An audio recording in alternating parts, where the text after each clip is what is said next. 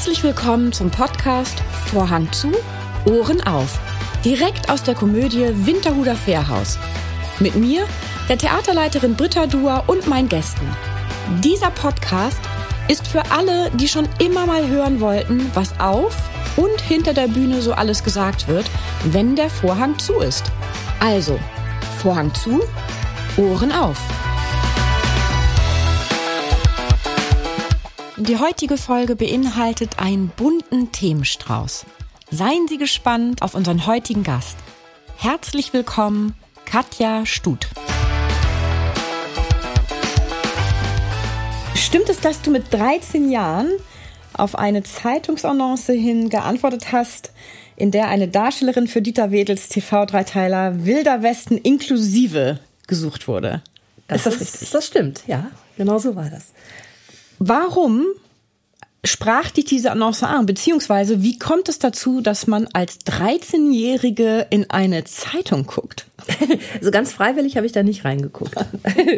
Das war äh, in der Schule eine Hausaufgabe. Und wir sollten uns äh, mit einem Lernpartner, nennt man es glaube ich heute, damals war es einfach nur, suchte jemanden aus, zusammensetzen, äh, uns eine Zeit, eine Tageszeitung kaufen. Wir haben das Hamburger Abendblatt damals gekauft und ähm, sollten Unterschrift, äh, Überschriften ähm, vergleichen und gucken, was bringt uns an und wenn ja, warum? Und dann den Text daraufhin lesen und sagen, äh, hat uns das da abgeholt mit der Überschrift und wurde das dann auch ähm, zur Zufriedenheit ähm, formuliert alles so. Und dann haben wir die durchgeguckt und in dieser Ausgabe war rechts eine kleine Leiste, wo einen, ja, ein Aufruf war zu einem Casting wo ein Mädchen und ein Junge gesucht wurden. Und darauf sind wir beide natürlich angesprungen und haben uns da beworben. So, und das ist die Geschichte dahinter. War da eine Telefonnummer? Hat man einen Brief geschrieben? Nee, man hat noch einen Brief geschrieben. Wir Brief sind da, wir mussten noch mit Passfoto, dann sind wir noch, haben uns in den Bus gesetzt, sind zu so einem Passfotoautomat in so einem Einkaufszentrum gefahren, haben uns da wie so, weil wir uns schick machen wollten, Stirnband äh, umgesetzt, weil das war ja damals in. und dann habe ich, dann haben wir das geschrieben, jeder, und haben das frankiert und abgeschickt. Also ganz oldschool. Und kam dann ein Anruf oder auch wieder Post? Es kam ewig gar nichts und dann kam, Gott, wie war denn das? Meine Eltern hatten, also man, nee, es kam tatsächlich ein Post und man musste aber auch die Telefonnummer hinterlassen, es war Festnetz damals. Und es kam sowohl eine, ein Antwortschreiben als auch ein Anruf. So, und es gab dann eine erste Runde von diesem Casting und nachher noch eine zweite, weil es wurde deutschlandweit war das äh, drin und es wurden 900 Kinder für diese Rolle gecastet. Und ja, so hat das alles angefangen. Und was war das genau für eine Rolle? Das war ein junger Teenie, der zu seinem 13. Geburtstag von seinen getrennt lebenden Eltern, von dem Vater, eine Reise nach Amerika geschenkt bekommt. Und sie findet es irgendwie ganz doof, weil sie irgendwie Amerika doof findet oder fand. Und wie das dann das Schicksal so wollte, sind die Ex-Frau äh, kam auch noch mit und seine neue ja, Geliebte oder Partnerin. Und dann musste dieser arme Vater, Mann sozusagen mit so drei Weibern losziehen, ist in einer Reisegruppe gelandet, wo auch irgendwie alle Menschen jeglicher Extreme, sage ich jetzt mal, aufeinander trafen und dann mussten die diese Amerikareise machen und da sind ganz viele Sachen passiert. Und ich war halt da ein erster Kuss, erste Liebe, ne, pubertäres Verhalten und das war sehr, sehr lustig. Habt ihr in Amerika gedreht? Ja, wir waren vier Monate dort. Oh, wie spannend. Mhm. Und war von dir jemand mit, ein Elternteil oder so? Also wir haben erst sechs Wochen in Köln gedreht und dann ein paar Monate später stand dann die große Reise an und meine Mutter hat mich damals begleitet. Wenn du beschreibst, dass äh, deine Filmfigur, da ging es um den ersten Kuss und äh, solche Teenie-Geschichten, war das auch dein erster Kuss? Also in dem Fall tatsächlich. Also ich war 13. Ich muss immer so lachen, weil wenn ich mir heute die 13-Jährige angucke, denke ich, naja, also ne? der erste Kuss dürfte schon abgehakt sein. Ich war ganz lange wirklich Kind. So und dieser erste Kuss war dann tatsächlich vor der Kamera. Also es hieß erst, ihr macht Schnuppel, Schnuppel, wo ich gar nicht wusste, was er meinte. Was ist denn das Schnuppel, Schnuppel? Er meinte Nase aneinander reiben. Ah. Schnuppel, Schnuppel. Er meinte, wie die Eskimos das machen. Mhm. So und dann, ähm, ja, dann Lippenbekenntnis. Da, okay, ich stelle mir das wahnsinnig schwierig vor. Wenn also da das ja war ja jetzt kein Leute heißer. Kuss, wir reden nee. ein Küsschen. Ne? Also ja, ja. War, die Lippen berühren sich und die Zartheit des Moments wird genossen. Aber es war jetzt du warst in der Form nicht so genannt, dass du dachtest, oh Gott, 20 Leute gucken mir zu, wie ich jemand Fremdes in Anführungsstrichen. Ja, wenn es nur 20 gewesen wären, das waren ja viel, viel mehr. Doch, ich war wahnsinnig aufgeregt. Vor allen Dingen habe ich die ganze Zeit mit mir gehadert, ob das jetzt, äh, also ob ich das jetzt sagen soll, dass das mein erster Kuss ist, weil, äh, ne, das natürlich war ich aufgeregt. Und es war jetzt auch, also der war toll, der Junge, ne? Aber ich, also weiß nicht, ob das jetzt mein erster Kuss sonst gewesen wäre. Und ich habe das dem dann tatsächlich gesagt, dem Dieter Wedel. Und der hat dann aber ganz süß reagiert und hat dann gesagt, na ja, aber es ist ja nur ein ganz kurz Lippen berühren. Und also alle mal hören, das ist jetzt der erste Kuss von Katja Stut. Und ich, what? So. Und es hat mir aber im ersten Moment ist mir fast das Herz stehen geblieben und im, danach war es, aber ich dachte, okay, jetzt wissen es alle und jetzt machen wir, jetzt, jetzt arbeiten wir. so und so war es dann. Pflaster ab und abgerissen genau, und genau, Kuss. einem Ruck. Ein, okay. Wie ging es dann eigentlich danach weiter? Also ich meine, das ist ja eine große Produktion gewesen und du bist dann ja zurück in die Schule. Der kam, glaube ich, aber auch erst raus, als du 15 warst, oder? Der Film? Ja, also ein Jahr später kam der raus. Mhm, okay. Also es war damals ein Riesenprojekt. Das war irgendwie die teuerste Produktion, die es da je gegeben hat in den öffentlich-rechtlichen. Dieter Wedel war damals sehr bekannt. Ich kannte ihn nicht. Oder meine Familie hat ja nichts mit Film und Fernsehen zu tun gehabt. Für mich war das einfach ein Herr Wedel, der ein Regisseur ist und der jemanden sucht. Und ähm, er hat mich aber dann die ersten Jahre betreut, so künstlerisch betreut hat mir Ratschläge gegeben, weil meine Eltern keine Ahnung davon hatten, ich keine Agentur hatte. Das hatte ich dann erst, als Clara äh, rauskam, habe ich dann eine Agentur oder Tödliche Maria und Clara kamen zeitgleich. In dem Jahr habe ich beides gedreht. Da hatte ich dann eine Agentur und bis dahin hatte ja er mich betreut. Was jetzt so einen faden Beigeschmack natürlich hat, weil Dieter Wedel ja sehr schlimme Sachen gemacht hat. Aber ich kann tatsächlich aus meiner eigenen äh, Erfahrung von nichts Negativen berichten. Das heißt, hat er dir auch zu der Rolle der Clara verholfen? Nee, tatsächlich nicht. Also das zweite, was ich gemacht habe, war ein so ein, so ein politisch angehauchter Kinofilm. Da hatte Geißendörfer damals Regie geführt mit Jürgen Vogel, Jan Plewka, Lambert Hamel, Bumerang Bumerang. Da hat, also es kam wirklich wahnsinnig viel Angebote und ich hätte überhaupt nicht gewusst, was jetzt der richtige nächste Schritt ist so. Und er sagte, das ist was sehr Tolles, mach das. Dann der Tatort, Jürgen Roland war meine dritte Sache. Auch Jürgen Roland war mir kein Begriff. Ähm, das war meine dritte Sache in Hamburg und äh, so hat er mich da so langsam reingeführt. Das vierte Ding war dann gleich was Internationales mit Ami Müller-Stahl. Also er hat mich da wirklich sehr gut einfach beraten. So hat gesagt, nee, das machst du nicht, das ist klug, weil dann ist es so, jetzt hast du gleich was Internationales, du musst an deine Vita denken. Also er hat mich da wirklich rangeführt, weil ich war wirklich sehr naiv und hatte keinerlei Ahnung davon. Wie kam es denn zu Clara? Also wer mich da jetzt ins Spiel gebracht hat, weiß ich nicht. Es kam einfach diese Anfrage. Es gab ein Casting natürlich. Und ja. musste man vorreiten beim Casting? Nee, Oder das tatsächlich. Nee, vorreiten muss. Ich bin ja damals, also ich bin viel geritten damals. Ähm, ich konnte das auch mein damaliger Spielpartner Nils Julius, herzliche Grüße, hatte behauptet, er kann reiten und konnte das aber gar nicht. Das kam aber erst raus, als wir die Kostümprobe in einem Reitladen hatten und er sich verkehrt rum auf so einen aufgebockten Sattel setzte und wir alle dachten, ist das sein Humor? So, und dann musste er ganz schnell Reitunterricht bekommen und wir haben halt mit ehemaligen Olympiapferden äh, gearbeitet. Es war sehr lustig. Es hat mir großen Spaß gemacht, weil einfach, ja, ich wie gesagt, selbst geritten bin und es tolle Pferde waren. Es waren Hof Sudermühlen in der Heide damals, es ist traumhaft da. Also es war, war sehr schön. Ach, in Sudermühlen, ich habe gar nicht, ja, das wusste ich gar Hof nicht. Sudermühlen war das. Ja, das ist ja, das ist wirklich sehr, sehr, sehr, sehr schön da. Mhm. Du reitest offensichtlich auch, oder? Ja. ja okay. Ähm, wurdest du denn dann gedoubelt, auch bei den Reitszenen? Das ist ja häufig der Fall, dass da irgendwie. Äh, nee, ich habe tatsächlich alles selbst gemacht. Ähm, es gab nur tatsächlich damals einen Unfall mit meinem Kollegen, weil ihm das Pferd durchgegangen ist, über einen Zaun gesprungen ist und er im Steigbügel hängen blieb. Und dann war kurz Drehabbruch und ähm, danach haben wir dann sozusagen die Szene, die wir gemeinsam hatten, auf den Schultern der starken Beleuchter verbracht. für die nah. Die mussten dann im Kreis laufen und wir mussten so tun, als ob wir reiten. Ja, das war dann die Konsequenz dieser Unfallgeschichte. Das ist ja eine Herausforderung auch für dich als Schauspielerin. Es war sehr witzig. Wir mussten immer gucken, dass wir halt nicht lachen, ne? Und ja, es war, es war, es war irre.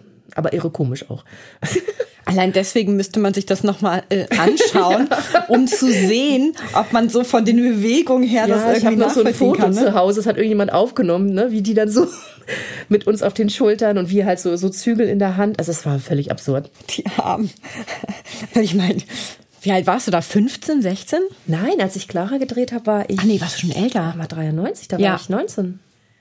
Da warst du mit der Schule sicherlich Also fertig? bin- nee, da nee, das die war gerade genau am in Ende, ne? Abi, ja. Genau. Also ich habe die ganze Zeit, äh, ich habe tagsüber gearbeitet und nachts gelernt. So, habe da sehr wenig geschlafen, aber in dem Alter kann man das ja ganz gut auffangen. Und ja, so habe ich das da hinbekommen. Und war das für dich, wie, wie haben dich die Mitschülerinnen und Mitschüler in deiner Schule behandelt, nachdem du ja dann regelmäßig im Fernsehen zu sehen warst? Und damals war man ja noch präsenter im Fernsehen, weil ich meine, Ende oder Anfang der 90er, da gab es vier, ich weiß nicht, ich glaube, es hat eins in RTL, glaube ich, da gab es dann auch schon vielleicht fünf, lass es fünf Programme sein, die wir hier empfangen haben. Also ich habe das, also rückblickend weiß ich, dass ich diesen Kinderstar-Status hatte. Das war mir nie bewusst tatsächlich. Wahrscheinlich auch, weil meine Familie nichts damit zu tun hat und einfach das Leben sonst absolut normal weitergelaufen ist.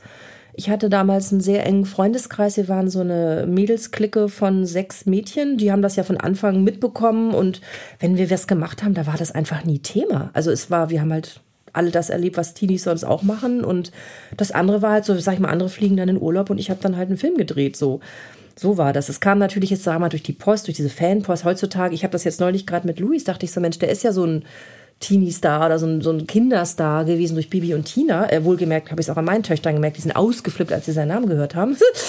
Aber es ist jetzt heute ja alles mit Social Media, es ist ja komplett anders. Also ich habe damals diese säckeweise äh, vom Postboten, der schon genervt war, mal vor die Tür gestellt bekommen und saß dann da mit Freundinnen und wir haben das dann beantwortet. Ne? Das war so, das war damals die Zeit. Also ganz klassisch unterschrieben, zack, zurückgelegt und wieder abgeschickt. Haben dich Leute auch erkannt auf der Straße? Also ich meine vor allem junge Leute dann oder ist das damals nicht so stark gewesen? Ja, doch. Also ich habe damals, also ich habe immer gejobbt neben der Schule. Also ich habe auch von dem Geld, was ich damals verdient habe, das habe ich alles zu meinem 18. Geburtstag bekommen. Meine Eltern haben das direkt auf ein Konto getan. Also ich hatte jetzt nicht irgendwie ein anderes Leben dadurch. Ich habe halt wirklich wie alle meine Freundinnen auch. Ich habe beim Bäcker gejobbt, im Eiscafé, habe Babysitten gemacht und klar wurde ich mal erkannt so, aber nie so, dass es mich jetzt irgendwie gestört hätte oder so. Es war immer nett und und ja, mit so einem inneren Wohlwollen von den Leuten mir gegenüber. Wie ist denn das jetzt? Weil, also du hast so unglaublich viel gedreht und drehst immer noch. Also ich meine, du bist ja nun wirklich andauernd zu sehen. ähm, äh, die die Frage ist, also wie ist denn das jetzt? Also und du bist ja, also du hast ja einen Wiedererkennungswert. Also du bist jetzt Ja, also inzwischen, es laufen ja auch viele Wiederholungen. Ne? Also ich werde Ja. manchmal angesprochen auf Sachen, die sagen, ah, du warst gestern Abend, habe ich dich gesehen. Sag ich, ach echt, was lief denn? Ich krieg das gar nicht mit. So, es ist natürlich so, wenn jetzt irgendwelche größeren Sachen noch laufen oder jetzt wie damals hatte ich Aki in der Kinofilm, dann ist man natürlich wahnsinnig präsent. Aber das kommt ja immer in Wellen. Ich muss jetzt den nächsten Tag nicht gleich meinen, meinen Wocheneinkauf machen, sag ich mal. Das mache ich dann eher den Tag davor, wenn ich das weiß. Äh, aber ansonsten, wie gesagt, die Leute sind, sind einfach nett. Also ich scheine so äh, behaftet zu sein mit irgendwie netten Attributen, dass die mir auch respektvoll gegenübertreten. Ja, der goldene Handschuh, das ist ja der Film, von dem du eben gerade sprachst, ne, von Fatih Akin. Das ist ja auch ein etwas heftiger Film, muss man ja sagen. Und auch die Szenen, die du da drehen musstest, wirken dann ja nach dem Schnitt und ne, also wirken dann ja auch echt extrem. Hattest du dir das Theaterstück mal angeguckt? Nein, bewusst nicht tatsächlich. Also ich habe das Buch gelesen äh, von Heinz Strunk. Mm, Ich kannte die Geschichte Honk, aber ich bin Hamburgerin. Das kennt man einfach, wenn man hier aufwächst. Äh, habe selbst ja lange in Altona gelebt, also ich wusste auch schon, wo da mal was war. Mm, Nee, das Theaterstück habe ich mir nicht angeguckt, weil ich wollte da gar nicht irgendwie, keine Ahnung, in irgendeiner Form so einen Einfluss im Unterbewusstsein haben. Ach, das, okay, das Theaterstück kam vor dem Film. Das lief irgendwie in der Zeit, also kurz Schauspiel, bevor also wir es lief im gedreht haben. Es lief ja. auf jeden Fall vor den Dreharbeiten oder fast zeitgleich. Es war irgendwie so, Mhm. es überlappte sich so. Ja, weil das hat ja Charlie Hübner Ich hat weiß, ja ihn da gespielt, ne? Ja, Mhm. das äh, war echt spannend. Du hast mal in Berlin gelebt. Lange, ja. Sechs Jahre insgesamt. Wie kam es dazu? Wie kommt eine Hamburgerin nach Raus Berlin? aus dieser schönen Stadt. Ja, wie, wie, wie so? Ich meine, es wird ja wahrscheinlich berufliche Gründe haben, gehe ich mal von aus. Nein, tatsächlich nicht. Also Nein? ich bin nie äh, wegen meines Berufes umgezogen. Es war wenn die Liebe. Also ich bin, obwohl, nee, das stimmt sogar nicht mal. Ich bin, habe zweimal in Berlin gelebt. Das zweite Mal war es der Liebe wegen. Das erste Mal hatte ich bei einem Dreh, äh, Kinder des Satans war das, von Bernd Schadewald, eine Kollegin kennengelernt. Wir haben uns wahnsinnig gut verstanden, haben uns angefreundet. Ich wohnte damals schon in einer eigenen Wohnung hier in Hamburg. Sie wollte bei ihren Eltern ausziehen und wir hatten damals irgendwie die Idee, wir ziehen nach Amsterdam. So, das war irgendwie auf ein Hausboot, so das wollten wir machen. Ist ja Hamburg sehr ähnlich. Ja, ja, dem Wasser wollte ich treu bleiben. Und ähm, dann hat sie beim letzten Moment einen Rückzieher gemacht, meinte so, oh nee, so aus dem Elternhaus dann gleich ein anderes Land, andere Stadt. Und hm, können wir erstmal in Berlin? Sag ich, ja, gut, dann komme ich erstmal nach Berlin. So, ich war da so sehr flexibel. Und dann bin ich mit ihr, habe ich eine WG bezogen mit ihr zusammen. Und das war mein, mein erster zweijähriger Aufenthalt dort. Und dann ist sie aber nach Paris gegangen danach und ich bin halt gereist mit Rucksack. Also ich habe dann ein Jahr lang alles eingetütet in Storage und bin gereist. Wohin? Ah, angefangen habe ich, ich bin in die Türkei als erstes mit einer Freundin, da waren wir einen Monat. Und dann bin ich nach äh, Amerika, habe dort einen alten VW-Bus gekauft und bin damit durch Zentralamerika gereist und habe da drin gelebt. Alleine? Äh, ja, größtenteils alleine. Oder mit, also mal mit Freundinnen? Ja, mal ist jemand mitgekommen, mal alleine. Also man lernt ja auch gerade, wenn man alleine reist, immer Leute kennen. Also viel, viel mehr, als wenn man ne, mit Partner oder Freunden reist. Und das war eine ganz tolle Erfahrung. In Afrika, da habe ich dann, genau, da habe ich den VW-Bus habe ich dann da stehen lassen, weil ich hatte noch mal eine kurze Wohnung in Los Angeles, auch ein WG-Zimmer. Bin dann nach Afrika gereist, weil ich da eine Freundin hatte aus Schulzeiten, die hat dann da gearbeitet, habe ich die besucht. In welchem ich, Land warst du da? Äh, Südafrika. Aha. Südafrika, Swaziland, Namibia habe ich da bereist damals. Auch alleine? Auch alleine, ja. okay. Du bist offensichtlich sehr mutig. Holla die Waldfee. Ja, sehr neugierig, glaube ich, eher ja. oder interessiert. Ich weiß gar nicht, ob ich das an, an mutig festgemacht hätte. Das habe ich mir, die Frage habe ich mir gar nicht gestellt. Du hast es einfach gemacht und. Ja, ich wollte das, die Länder kennenlernen und hatte einfach Lust. So. Und das ist einfach, wenn man so mit Backpackern also man, man trifft so viele, also man ist, man ist nie alleine. So, und dann ergeben sich vor Ort Sachen. Also es gibt so Leute, sag ich mal, die planen ihre Sachen, sagen, okay, da bin ich dann, da, dann, da, dann, buchen das durch. Das war damals nicht so. Das mache ich jetzt erst, seit ich die Kinder habe, ist das bisschen strukturierter alles. Damals habe ich mich einfach so treiben lassen, habe geguckt, wo ist das toll, was höre ich auch von Leuten, die vor Ort waren und dann findet man wirklich Perlen so und hat tolle Erlebnisse und ja, es bleibt immer spannend. Und das hast du wahrscheinlich finanziert durch deine Arbeit vorher oder? Das habe ich immer mit den Dreharbeiten finanziert, ähm, bin aber auch nie, wie gesagt, ich bin äh, Backpacker gemacht. Ne? Also ich bin dann in Hostels und habe auch mal irgendwo so geschlafen bei irgendwelchen Leuten, wenn man die kennengelernt hat. Das war nicht sehr teuer, ehrlich gesagt. Also manchmal bin ich jetzt mit den Kindern eine Woche unterwegs und da wäre ich da einen Monat von unterwegs gewesen, ne? Oder länger. Welches Land hat dir denn da jetzt rückblickend am allerbesten gefallen? Wo würdest du gerne noch mal, wenn du die Kinder zu Hause lassen dürftest, mhm. wo würdest du noch mal hin? Also ich würde tatsächlich gerne in ein Land, was damals, wo ich hin wollte, aber bis dahin habe ich es nie geschafft, weil die anderen Länder auch so toll waren, ist Costa Rica. Ich wollte damals nach Costa Rica. Das war eigentlich mein Ziel. Ich wollte damals mit dem Bus nach Costa Rica runter, den dort irgendwie verschenken, verkaufen, was auch immer. Wusste aber nicht, dass man an jeder äh, Grenze große Sachen unterschreiben muss, dass man das Auto wieder ausführt und bla bla bla. Deswegen kam es nicht dazu. Ich habe dann einfach eher so einen Bogen gefahren. Belize, Guatemala war ich, Nicaragua kurz. So, und nach Costa Rica bin ich nie gekommen und das steht immer noch auf meiner Liste. Allein oder mit Familie? Äh, mit Kindern jetzt. Ja? Ja. Schon geplant? Nein, noch nicht geplant. Noch nicht geplant. Mhm. Wie lange würdest du dann hin wollen? Also mindestens drei Wochen. Okay, also alles machbar in den Ferien. Ja, ja, ich bin ja feriengebunden durch die Schulzeiten natürlich. Ja, eine drei Wochen. Also ich finde, eine Woche, es geht also für so einen langen Flug und so allein schon zwei Wochen. Ich finde, man braucht ja erstmal ein paar Tage, um so runterzukommen, um abzula also loszulassen von allem, was man so mit sich rumschleppt und dann lässt man sich drauf ein und dann wird's spannend so. Also drei Wochen wäre ein Traum, vier Wochen natürlich noch besser.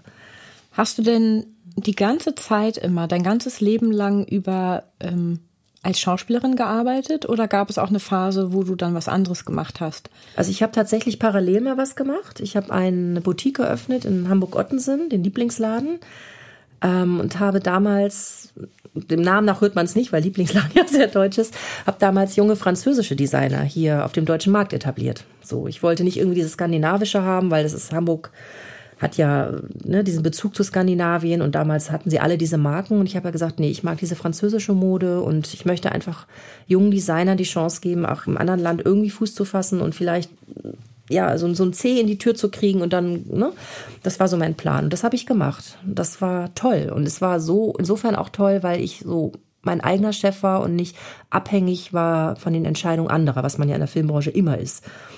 Und das war als Ausgleich und auch in Hamburg zu sein, war traumhaft, die Zeit. Hast du währenddessen, während der Zeit gar nicht gedreht? Doch, doch, ich habe doch, hast Ich hatte eine Festangestellte, mhm. dann hatte ich äh, zwei Springer so und habe dann wenn ich nicht gedreht habe war ich in dem Laden habe dann bin immer nach Paris geflogen habe da mir die Sachen angeguckt war auf einer Messe in den Showrooms von den ne, kleinen Labels und ja das war aber vor den Kindern das war vor den Kindern weil ich wollte gerade sagen aktive Schauspielerin aktive Ladenbesitzerin und Kinder. Also ich habe es auch aufgegeben, weil ich dann äh, schwanger geworden bin und ähm, ja relativ schnell klar war, ich werde alleinerziehend sein und habe gedacht, das geht nicht. Das sind drei Fulltime-Jobs, das kann ich nicht leisten.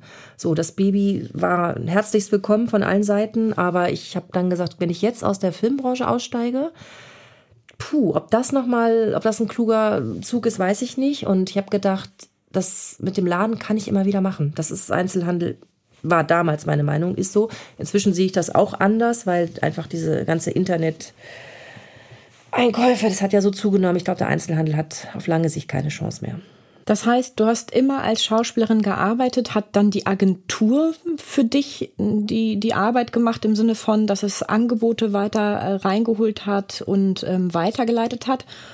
Oder ähm, kam auch viel von dir selbst, also durch Kontakte, dass Leute die angerufen haben und gesagt haben, oh, Katja. Also ich kann das gar nicht mal so sagen. Also ich habe natürlich, weil ich sehr lange dabei bin, sehr viel gemacht habe und sehr viele Leute kenne, die meine Arbeit schätzen, ähm, habe ich ein Netzwerk, sage ich jetzt mal, die auch gerne auf mich kommen von alleine, ohne dass ich jetzt irgendwie sagen muss, huhu, toller Film, kann ich dabei sein? Ist auch nicht meine Art. Ich war nie jemand, der viel unterwegs war auf diesen ganzen Events, sage ich mal. Ist, ist nicht meine Welt, war es nie. Ähm, ich denke, die Agentur macht natürlich, also die macht auch Dinge, aber was da jetzt genau im Hintergrund passiert, kann ich gar nicht immer nachvollziehen, muss ich auch gar nicht, weil das ist ihr Job.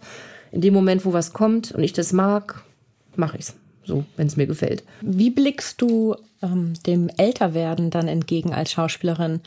Also ich habe jetzt häufiger gehört, dass es viel schwieriger ist, je älter man wird, als Frau ähm, Rollen zu bekommen, Hauptrollen zu bekommen, also weil es einfach nicht die passenden Bücher gibt, also weil einfach die Rollen nicht da sind. Empfindest du das ähnlich oder ist das etwas? Das ist Fakt. Also das kann man nicht leugnen. Ähm, Fakt ist, also es gab ja immer weniger tolle Frauenrollen als Männer. Man hat ja immer gesagt, es gab eine Frauenrolle auf sieben Männerrollen. Das war ja immer mal so ein so eine Rechnung, die man da aufgestellt hat. Also es ist einfach, es wird weniger produziert. Damit fangen wir schon mal an. So, die ganze Branche ist in einem unglaublichen Umbruch. Man merkt auch, dass äh, auf Seiten jetzt Redaktionen, auch, auch Produzenten, es ist eine komplett andere Generation auf einmal am Start. Und ich habe damals, sage ich mal, also eine Zeit lang, weiß ich noch, da wurden mir, also als ich in den 40 war, habe ich immer irgendwelche 30er-Rollen angeboten bekommen. Jetzt bin ich 50, krieg Sachen angeboten zwischen 40 und 50. Ich weiß jetzt überhaupt nicht, wohin die Reise geht.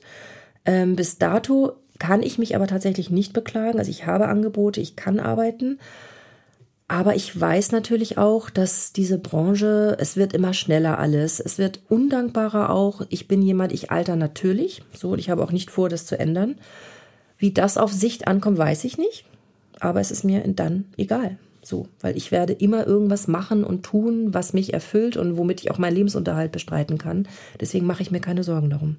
Wie läuft für dich so ein normaler Tag ab vor der Vorstellung? Ich frage das deswegen, denn bei uns ist es ja häufig so, dass die Schauspielenden von außerhalb kommen und dann hier in den Theaterwohnungen wohnen, quasi ihren Alltag zu Hause lassen und dann haben sie also auch ihre Kinder zu Hause lassen und dann ähm, können sie tagsüber Einige arbeiten natürlich auch nebenbei ein bisschen, aber sagen wir mal so, der, der Tag äh, ist, kann sehr ähm, ego, egoistisch strukturiert werden. Da kommt keiner und zieht so.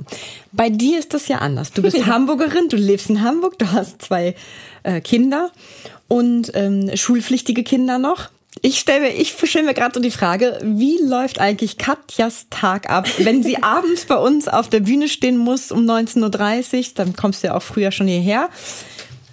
Wann stehst du auf? Also mein Wecker geht um sechs. Dann stehe ich auf, denke kurz an meine Kollegen, die alle noch im Tiefschlaf wahrscheinlich sind, gönne mir meinen ersten Kaffee und denke, ach, ich mag trotzdem mein Leben, ich kann gönnen. Und ja, dann ist halt das, was man immer macht. Dann werden die Schmauseboxen gemacht, Kinder in die Schule, dann werden ah, Einkäufe, Moment. Haushalt. Schmauseboxen? Achso, äh, ja, Brotboxen, also so, ja, also ja, wir nennen das Schmauseboxen. Okay, ja, ja da wird geschmaust, da werden mhm. Leckereien reingetan mhm. und dann darf geschmaust werden in den Pausen. Mhm.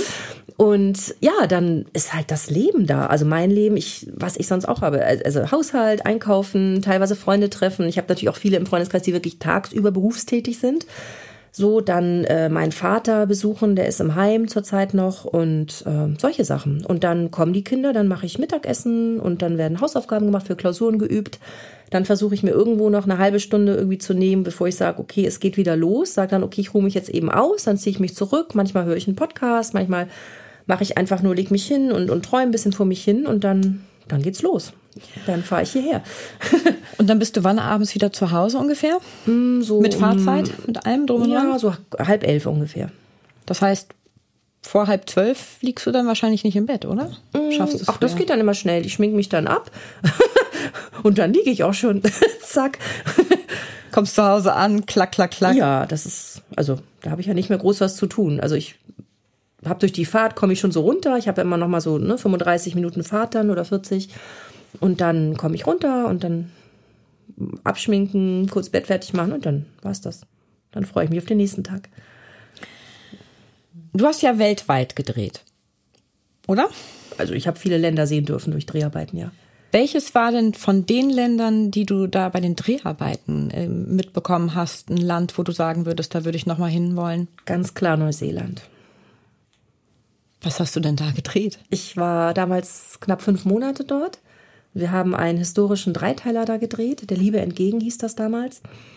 Mm, und da haben wir zwei Teile davon in Neuseeland gedreht und den Deutschland-Teil, äh, das hat alles in den äh, 50er Jahren gespielt, haben wir damals in ähm, Prag gedreht. Das war im Anschluss.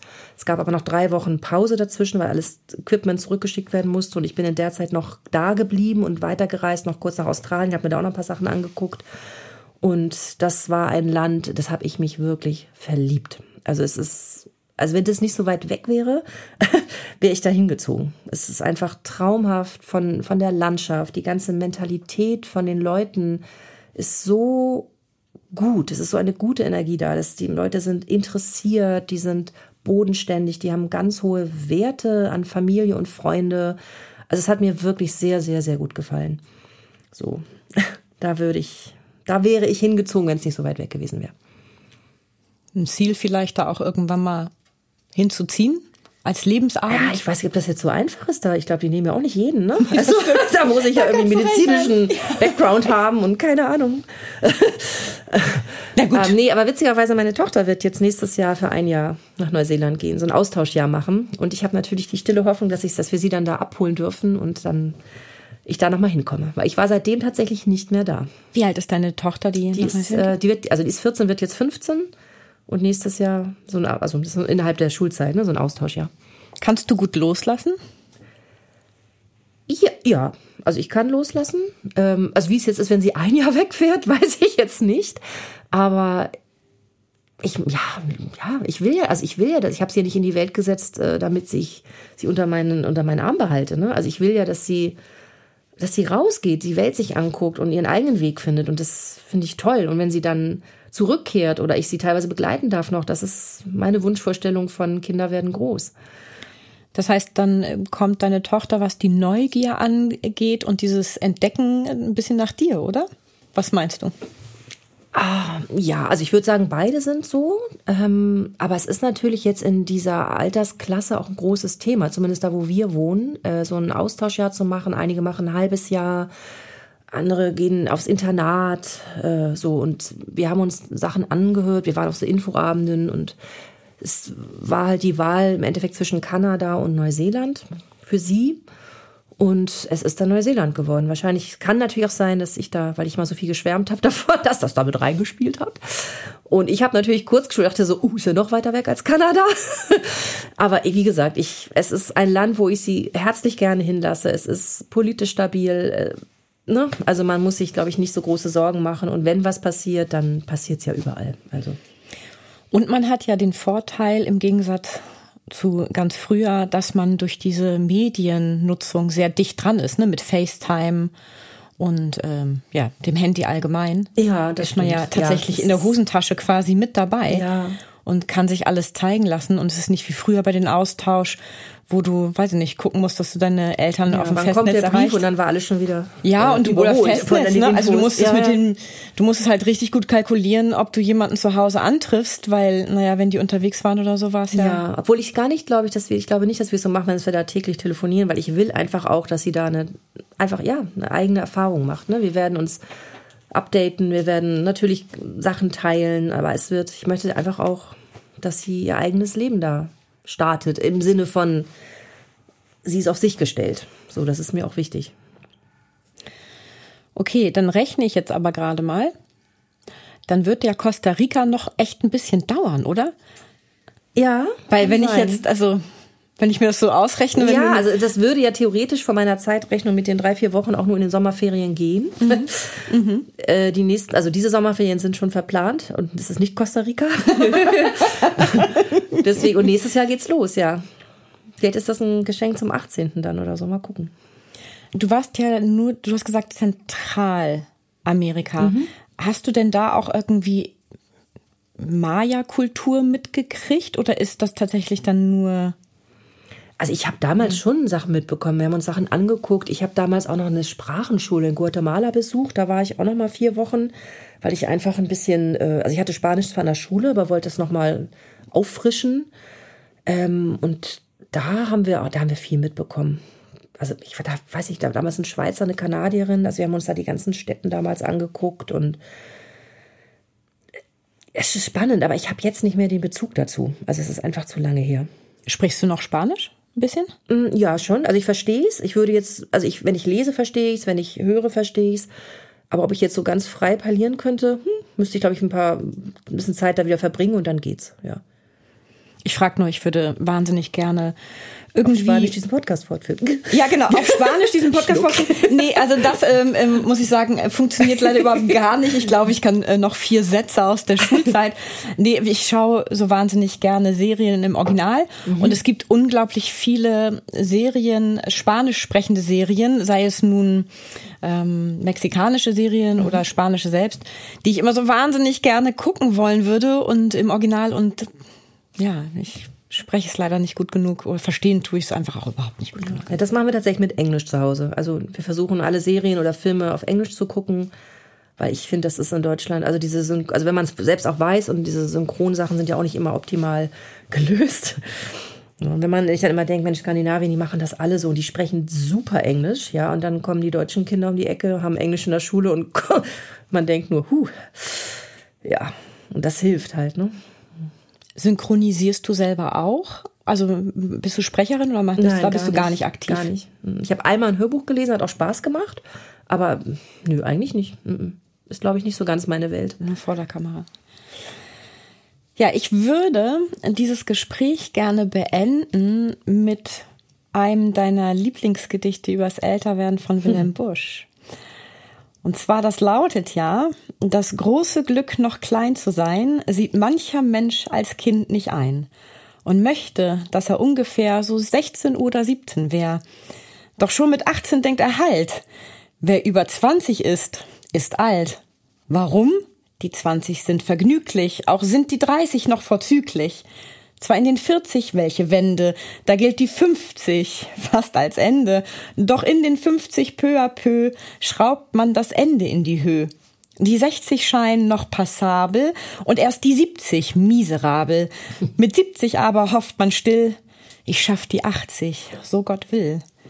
Wer dann die 80 biblisch überlebt, zielsicher auf die 90 strebt, dort angelangt sucht er geschwind nach Freunden, die noch älter sind.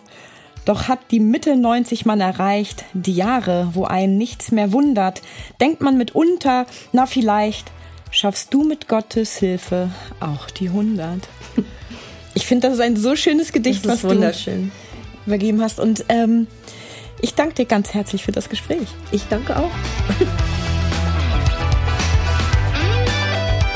Einen kurzen Einblick in unsere jeweilige Podcast-Folge erhalten Sie auch über unseren Facebook- und Instagram-Account. Schauen Sie doch mal vorbei, denn wer die Komödie kennt, wird Abonnent. Bis zur nächsten Folge wünsche ich Ihnen viele Anlässe zum herzhaften Lachen, Zeit zur Entspannung und jede Menge Spaß im Alltag. Bis dahin, Ihre Britta Dua.